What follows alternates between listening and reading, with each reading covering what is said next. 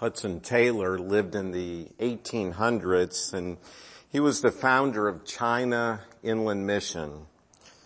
He was just a young man at 15 years of age. He grew up in a home. His parents, James and Amelia Taylor, were devout Methodists in Barnsley, Yorkshire, England. James's dad was an apothecary and an evangelistic preacher. James and Amelia provided their children with a sound homeschool education, which included the study of Latin and French, and were also diligent in teaching them about spiritual matters. When Hudson uh, was 15 years old, he started working as a junior clerk at one of Barnsley's banks. The people he worked with were worldly in their outlook and skeptical towards spiritual things. They ridiculed his old-fashioned notions about God, which led him to question his conservative Christian upbringing. Adopting their perspective, he concluded he could live any way he chose because there was no God to whom he must answer.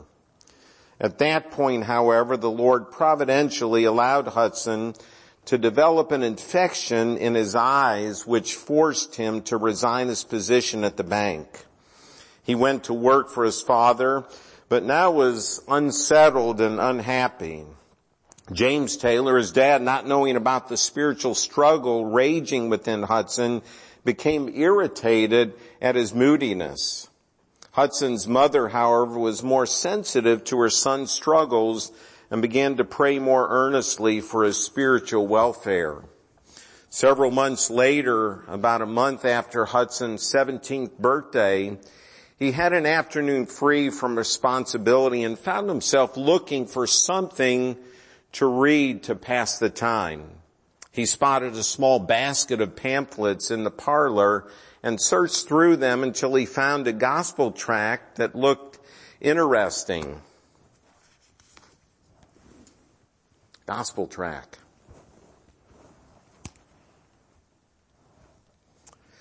Picking it up, he thought, there will be a story at the beginning and a sermon or moral at the close. It says, I'll take the former and leave the latter for those who like it. He started reading with an utterly unconcerned state of mind about his spiritual condition or his relationship with the Lord. Unbeknownst to him, at that very moment, his mother was kneeling in prayer, pleading with God for his salvation.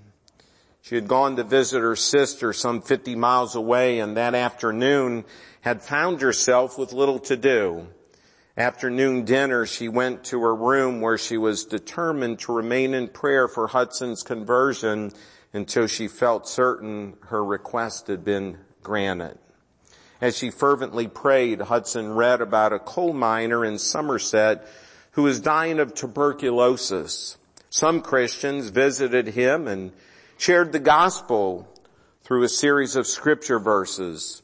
The miner was struck by the Bible's teaching that Jesus bore our sins in his own body on the cross.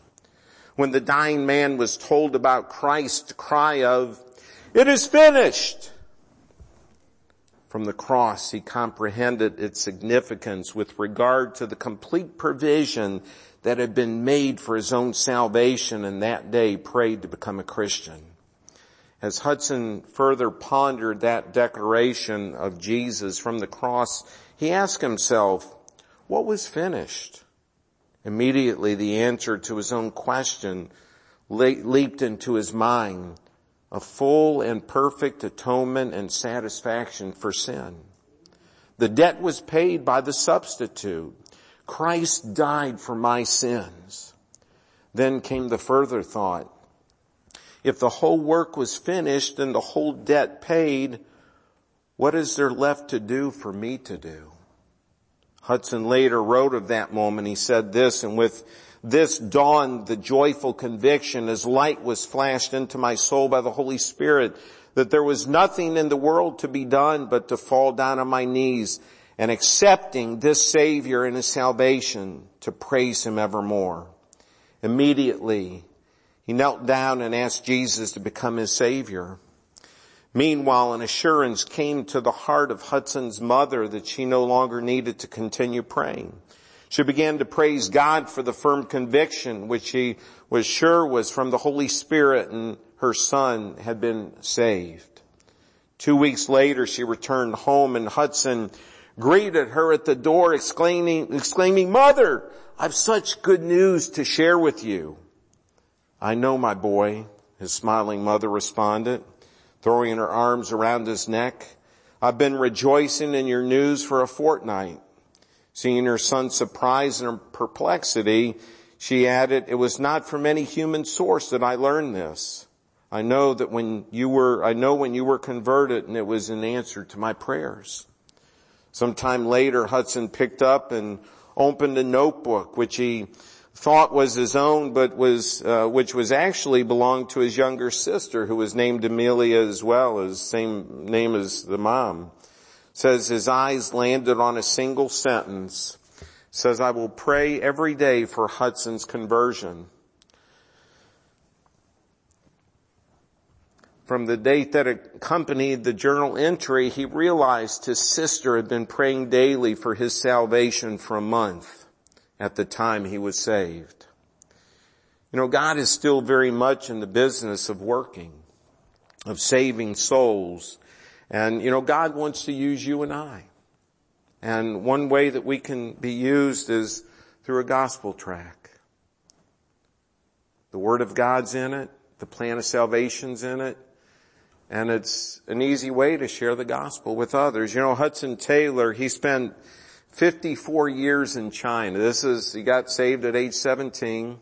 He had basically turned into an agnostic or an, uh, one who didn't, an atheist, didn't believe in God.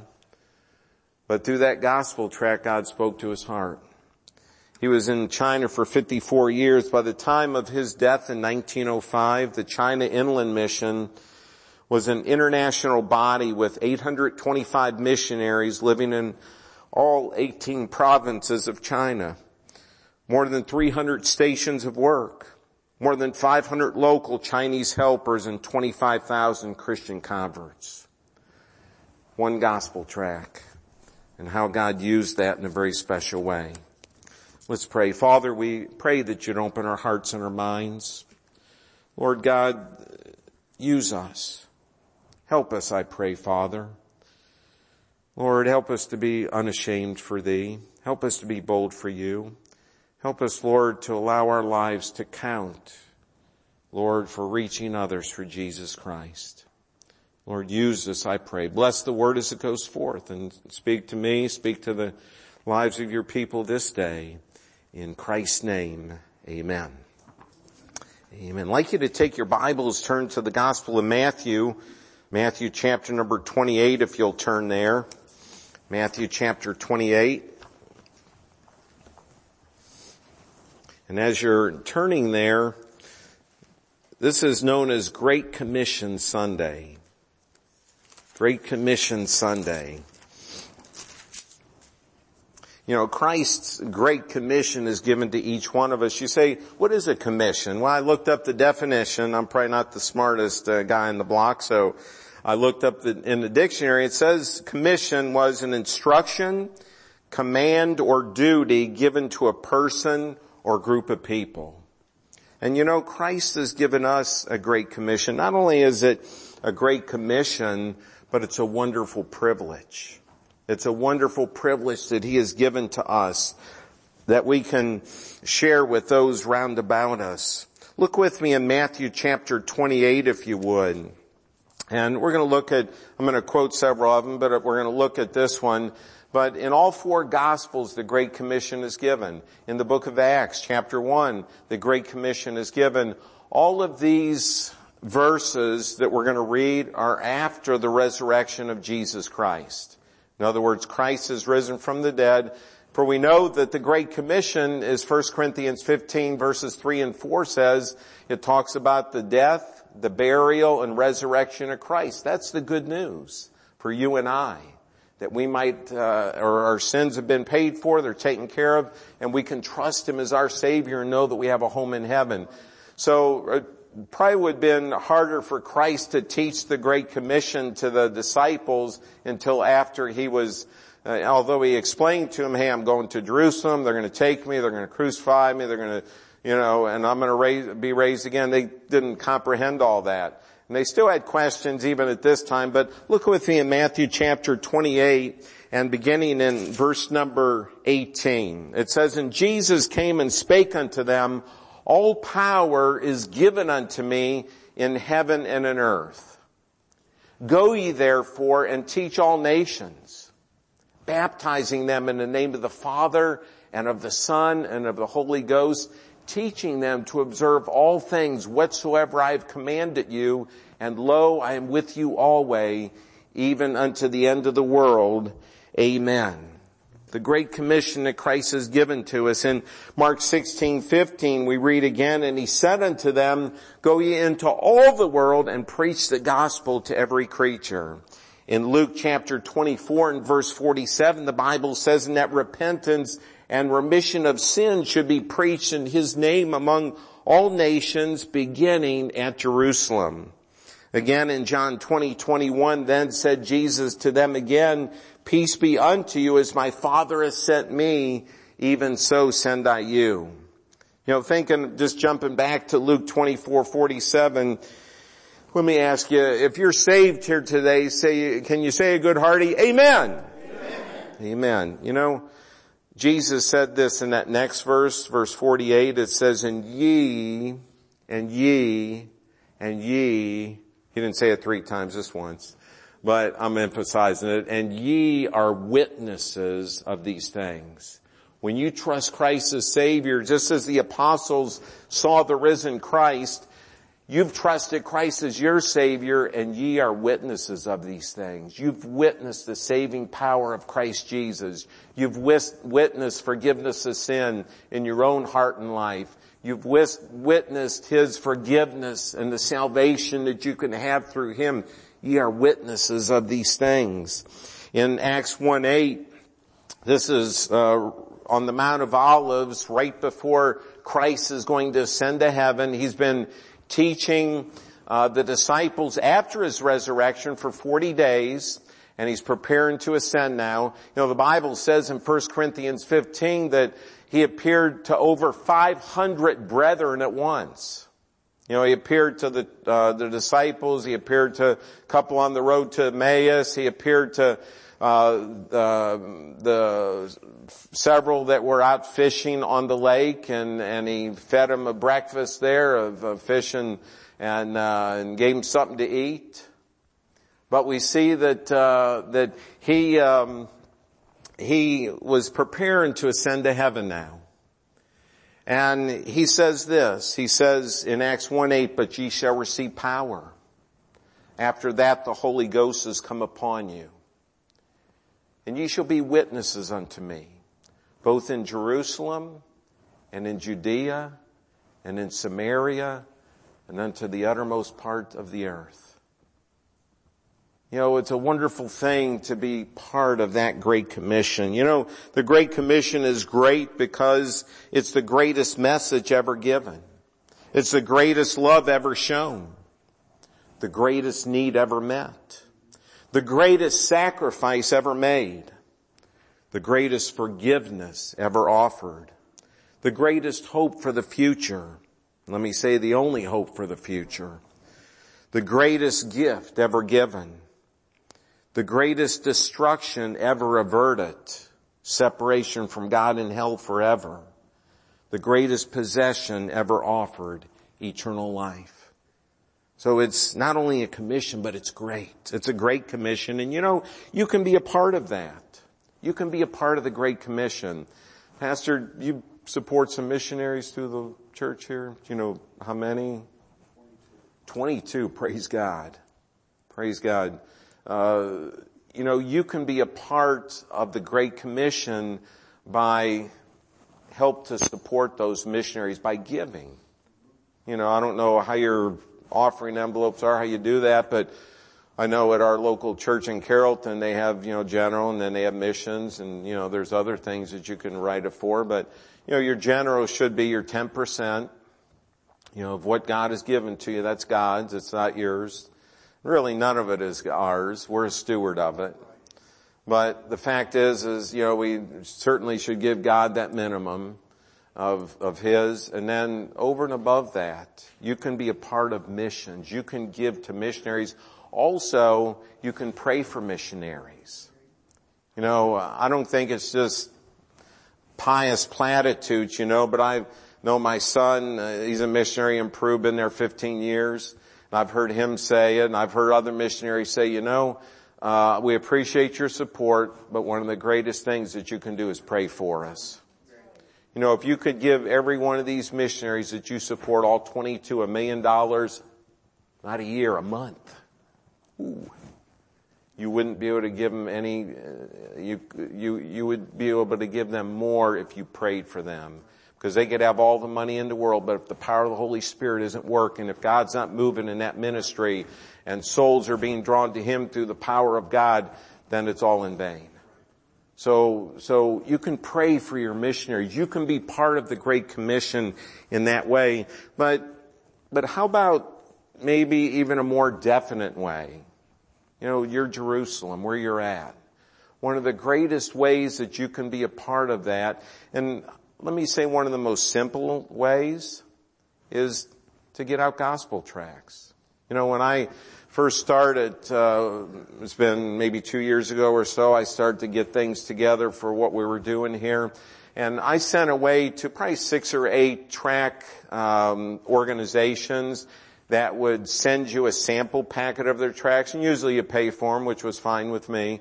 Uh, but I wanted to see what their tracts were all about. And there were some of them, maybe because they were just smaller and they didn't have as much on it as I would like to have, like in scriptures and all.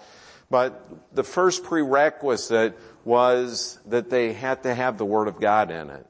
You know, I mean, it's nice to have a nice little story of something, and that's touching, but the Word of God is what, where the power is at. And so, uh, I sent away and uh, we order, I know Bible Tracts Incorporated, are you, you're familiar with, okay, Bible Tracts Incorporated, we get a lot from them. I know there's moments with the book in PA, I mean, you know, designate, you know, I think before it was all KJV, they print some others now, so just say, hey, I want the KJV ones. There's, you know, ones they'll print something on the back for you.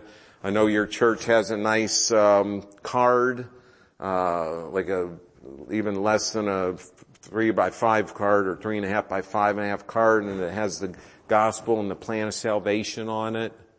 And so, you know, get get good tracts that you that uh, God can use. But you know, again, I uh, one thing that I found was that if if you don't have the seed with you, you can't plant it, as Pastor mentioned earlier.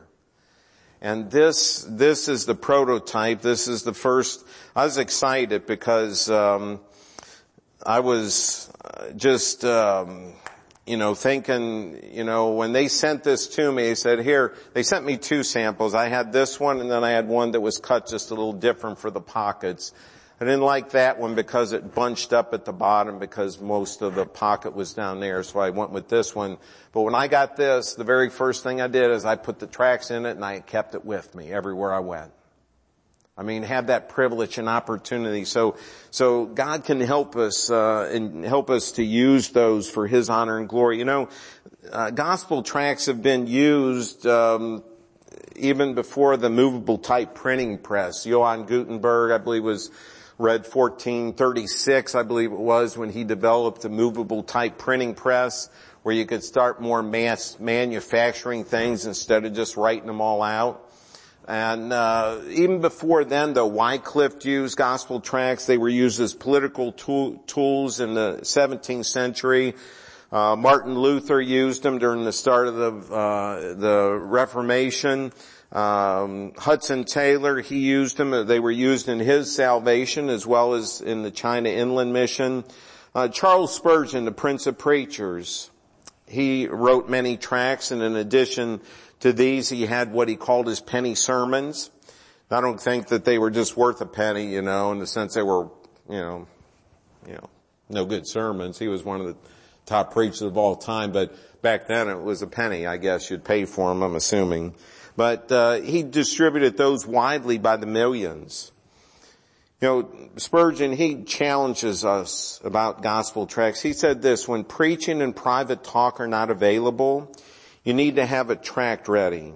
Get good striking tracts or none at all. It says, but a touching gospel tract may be the seed of eternal life. Therefore, do not go out without your tracts. He says again, let each one of us, if we have done nothing for Christ, begin to do something now. The distribution of tracts is the first thing. Robert Murray M'Cheyne said this, the smallest tract may be the stone in David's sling. In the hands of Christ it may bring down a giant's soul. And again, the importance is the power of the Word of God in it. The power of the Word of God, you know, um, Hebrews 4.12 says this, for the Word of God, it says, it says, is quick and powerful and sharper than a two-edged sword, piercing even to dividing asunder of the soul and spirit and of the joints and marrow and is a discerner of the thoughts and intents of the heart. You know, I was thinking, man, that is, I mean, a sharp two-edged sword, that was the leading edge, you know, that they used in war back then. I mean, that was the, you know, the stealth bomber, if you would. You know, I, I was just curious. You know, I know um, that um, that surgeons can do great things with surgery nowadays, and I I looked up. I said, you know, can they part like between cell and cell? Can they take something and and actually sever cell and cell? And as I was looking at that and was reading about it, you know, they said that they could even, and it's developing greater and greater, I think they call it nanosurgery, but they can go in inside of a cell and they can do stuff with inside of a cell. I mean, that's amazing to me. I mean, to do that specific a surgery, that's physical. God's Word deals with the spiritual, divides asunder a soul and spirit. You know, you ever been in church and maybe you're here today and you say, yeah, I, I know what you're talking about, but, uh, you're, you're here and you think, um, uh, boy, I haven't had that thought for a long time or maybe never had that thought. You know, and the Word of God is speaking to your heart and the Word of God is dividing asunder of your soul and spirit and speaking to you. I mean, God's Word will deal with the spiritual. It's powerful. I think of that verse in Isaiah 55, 11. God says this, so shall my word be that goeth forth out of my mouth. It shall not return unto me void, but it shall accomplish that which I please, and it shall prosper in the thing whereto I sent it. God's Word is powerful.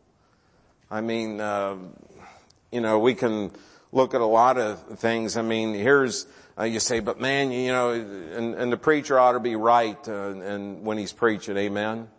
I mean, he should have a right heart and, you know, get sin confessed, whatever it is, but, you know, think about Jonah. I mean, he preached the word of God. He didn't want to. He fled the first time. Finally, God gave him another chance. And he says, Lord, I'll do it. And whoop, you know, become throw up for the whale, you know. And uh, he went and he started to go to Nineveh, and he preached. I believe it was about an eight-word mes- message. In 40 days, Nineveh shall be overthrown. Doesn't sound much like any grace there, does it? But you know what? Those people believe the Word of God. They believe the Word of God. You say, yeah, I bet you all Jonah was all fired up about it, you know, and he was just praying for those people that they'd get saved. No. Matter of fact, when God started to work, the people, uh, Jonah said, man, I knew I shouldn't have come. I knew that God was going to do this, be merciful, because that's just the way God is. And oh, old Jonah, he got mad. He got so mad to the point where he said, Lord, just take my life. I don't like what you're doing here, but you know what? It was the Word of God. The Word of God is powerful and we as Christians, we need to certainly have the love of Christ and try to reach folks and God uses that. But the fact is, is that the, the Word of God is powerful. I think of, um, it's not only powerful in the lives of the unsaved, those who are without Jesus Christ, it can break the stony heart, but it's powerful in my life and in your life as a believer. You know, 1 Thessalonians 2.13, Paul speaking about the church at Thessalonica, he says, for this cause also thank we God without ceasing. So man, we're, we're thanking God continually. The next word says because. And when I, when I came across that verse and I started studying it more, I thought, man, why is Paul thanking God without ceasing? He says this because when you received the word of God which ye heard of us, ye received it not as the word of men, but as it is in truth the word of God, listen to this, which effectually worketh also in you that believe. The word of God works effectually in my heart and your heart, in my life and your life. The word of God is powerful and thank God for that. You know, I, I think of uh, the effectiveness of gospel tracts. Say, do gospel tracts really work? Well, if you're familiar with or ever heard of the Fellowship Tract League, is Tim Lapish, is he, anyone ever been here from, you know Brother Tim then? Okay. Yeah, I saw him just a week and a half, two weeks ago, and we hadn't seen each other for a while and had a good time of fellowship with him in Norwalk.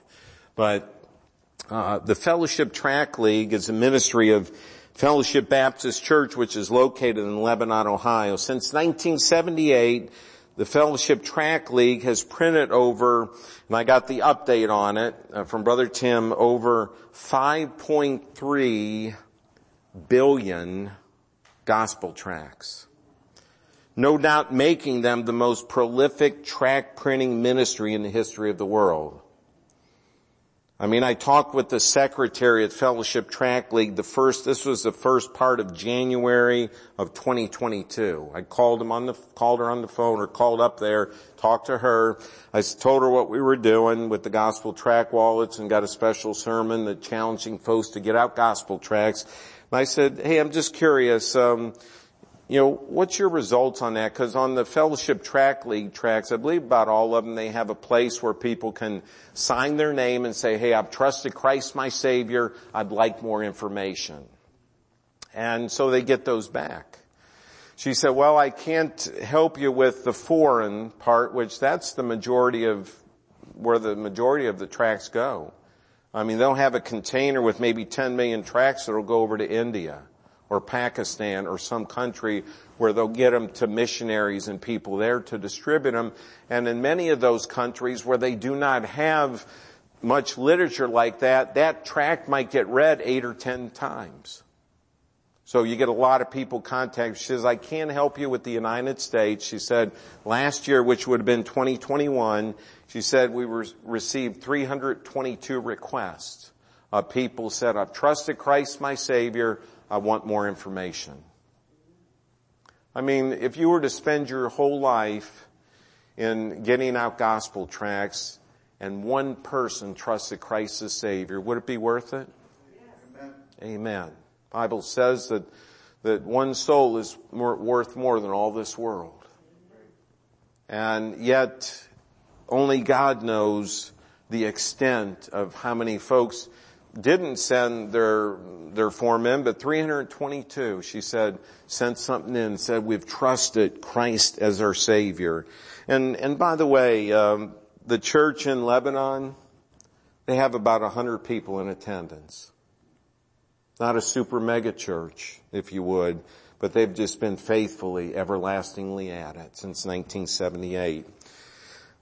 Brother Tim Lapish has a, a friend um, named Mitch, or had he's with the Lord now, but his friend Mitch, he was telling me about him several years ago. He's um, said that Mitch uh, grew up in PA, and I think it was Allentown, or mentioned a couple cities, but he was around. But he was involved in the underworld.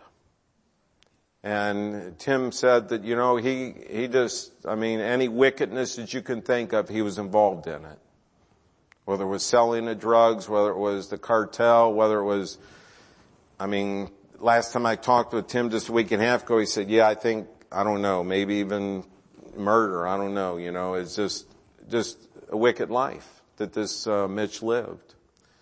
And he was out and a prostitute. How she got a gospel tract or how she got it, somebody must gave it to her, but she felt sorry for Mitch and she gave him a gospel tract. And he kept that with him for a while and he read it. And he, and, the, and it was from Fellowship Tract League. And the Spirit of God worked on his heart. Finally, he got in contact. I, I forget how it worked out where the pastor came to him and spoke to him and he got saved. And God began to change his life. He became an evangelist, preaching the Word of God, exalting Jesus Christ. He went to be with the Lord. Now it's probably been three years ago, I'm guessing.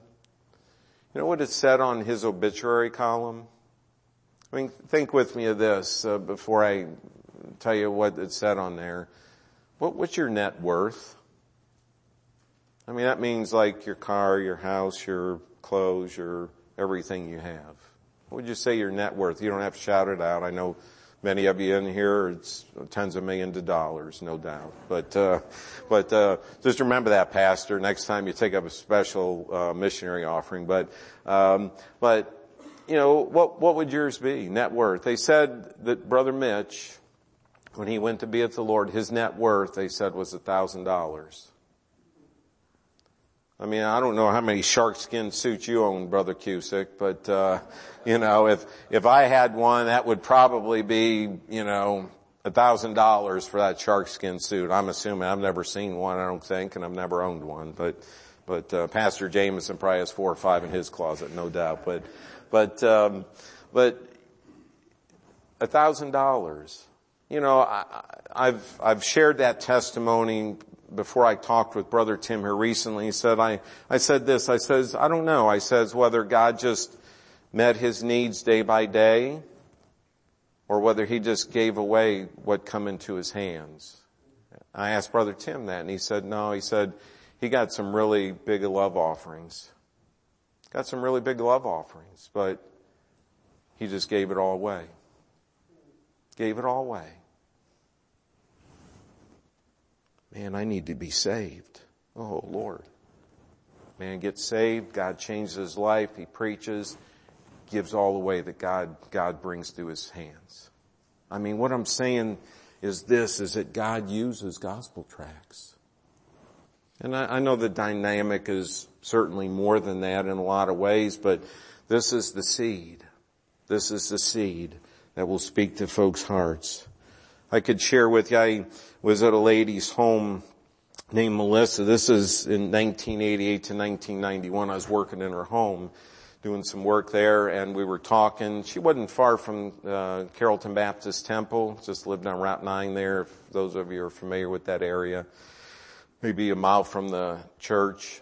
And so we were talking about the Christian school. Regina and I had all 10 of our children graduated from the Christian Academy. We had young children in the school back then.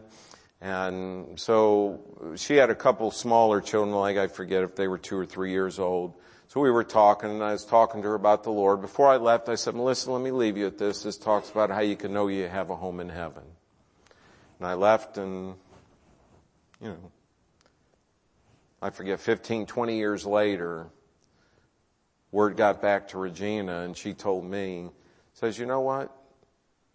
You know the rest of that story? I'm not Paul Harvey either, alright? But, uh, but, uh, the rest of the story is this, is that Melissa took that gospel tract, she went in her bedroom, says she opened it up and she read it. And God spoke to her heart. She bowed her head right there and trusted Christ as her Savior. She, I remember her starting to come to the church. I remember her children being in the Christian school. And God did work. I didn't, I didn't know about that for 20 years later. What I'm saying is, is that you're not gonna, you're gonna have to wait till you get to heaven to see the results in eternity.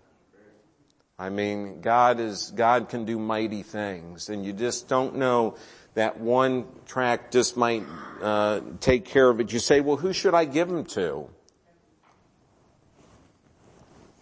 What does this say? God says this. He says, God is not willing that any should perish, but that all should come to repentance. And you know, the thought is this, is that, that, you know, if you read in, uh, you can read in Matthew 13, Mark 4, Luke 8, uh, about the parable of the sower. And it talks about four grounds there. The, the wayside, the stony ground, the thorny ground, and the good ground. And, you know, the, it says that the seed is the word of God, and you and I are the sowers of it. So, let me ask you this. Now, let me just do an example. Hold on just a second.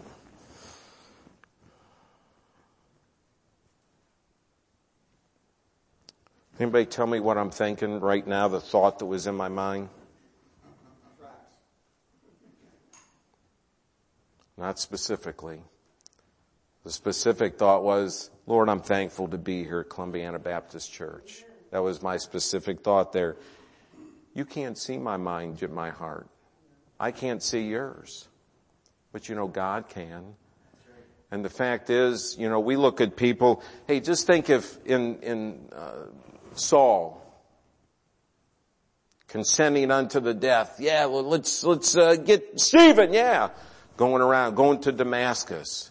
Christians fleeing everywhere. Man, this guy, we gotta get away from him. God's working in his heart.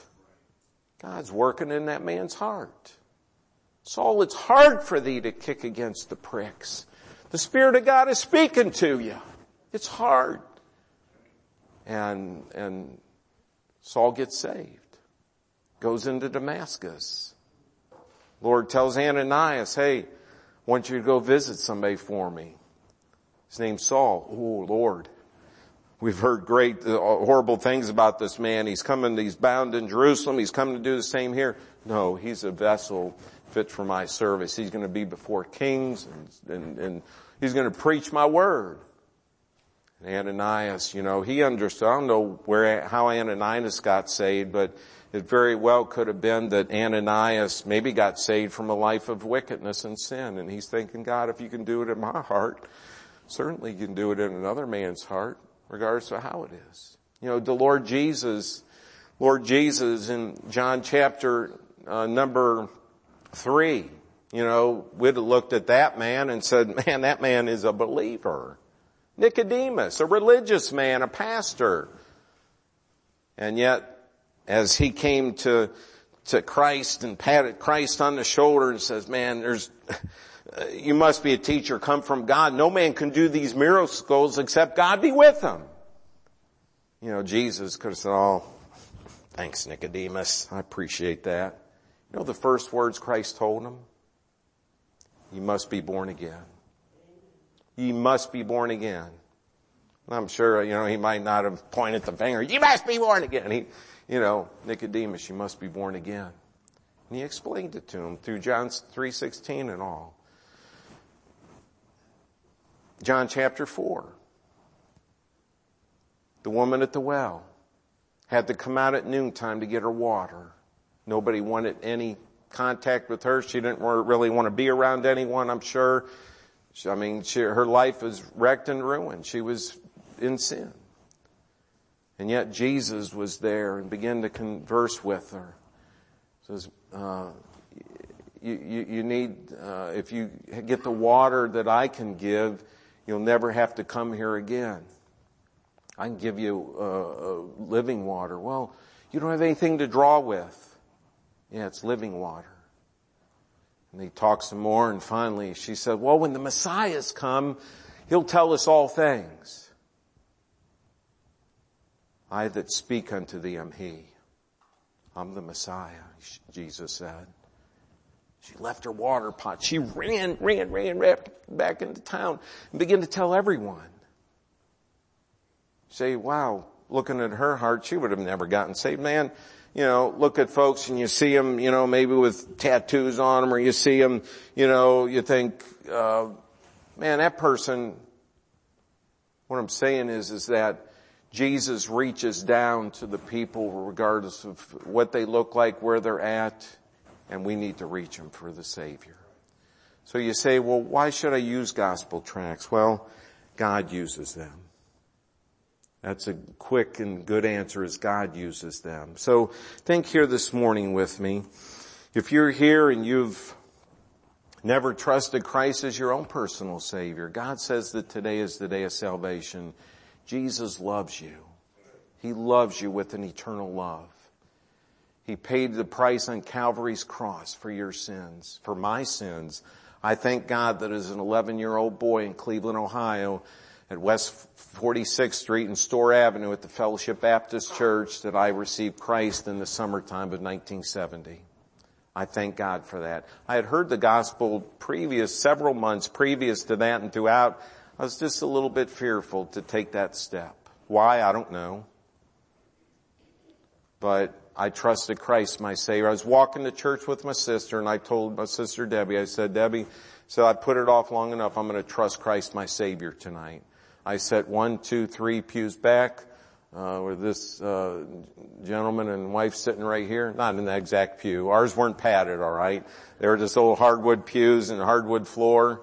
Uh, the auditorium was probably as big as maybe one of these areas of pews here wasn't a big auditorium, but I, uh, I went and uh, I trusted Christ my Savior that night, or uh, that uh, yeah that evening on Wednesday. And salvation is a free gift. Let us take the Word of God and show you how you can know beyond a shadow of a doubt that you're on your way to heaven. And if you're here as a Christian, God wants to use you. He wants to use you. And He can. I was in Menards in um, I forget, I go to New Philly and I go to Massillon sometimes. Depends on where I'm at. But I remember I had passed out five or six tracts in Menards already. Big store, you know, I, I don't like wasting time, you know. Excuse me, sir, could you tell me where this at? Ma'am, could you tell me where this at? I, anyone I find. But I was in the, I was checking out at the cash register and this has never happened to me before. But I, uh, her name was Maddie, M-A-D-I, and I said, Maddie, I said, let me leave you at this. This talks about how much Christ loves you, what he's done for you, and how you can know you have a home in heaven.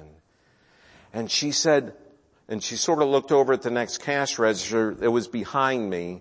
She said, we were just talking about that. oh wow, just coincidence, you know, I'm sure. Yeah. I mean, you know, God will direct you. And it's a lot of times you don't even know God's directing you until maybe afterwards and you might not know totally until you get to heaven and you see all the things that He's done in your life and used you in a special way. God wants to use you. Let's bow our heads if we would please.